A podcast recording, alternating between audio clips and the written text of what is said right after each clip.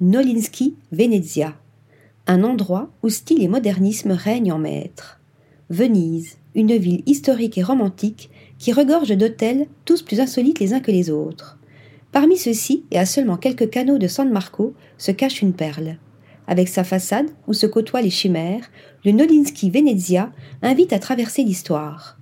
Conçu par les architectes Jan Lecoadic et Alessandro Scotto, l'endroit mêle art nouveau et modernisme avec une harmonie riche en images oniriques.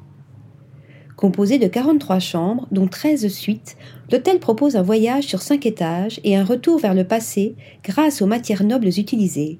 Le marbre y est omniprésent et les boiseries permettent de créer un contraste qui rend l'univers magique. Une plongée dans l'art est également rendue possible grâce aux œuvres à la fois anciennes et contemporaines qui attirent le regard des clients dans tous les couloirs de l'établissement.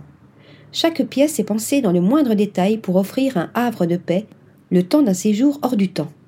Cet écrin présente une gastronomie créée par le chef Philippe Chronopoulos. Une carte où la générosité de la Méditerranée flirte avec l'excellence des techniques culinaires françaises pour le plus grand plaisir des papilles. Nolinski Venezia se met au diapason de la ville avec sa bibliothèque de plus de 4000 livres que les notes de musique du piano traversent. Possédant une magnifique fresque au plafond, peinte par l'artiste Simon Buret, cette pièce s'ouvre sur une splendide salle de séjour. L'adresse offre à chaque visiteur un véritable voyage sensoriel entre art et histoire. Article rédigé par Thomas Durin.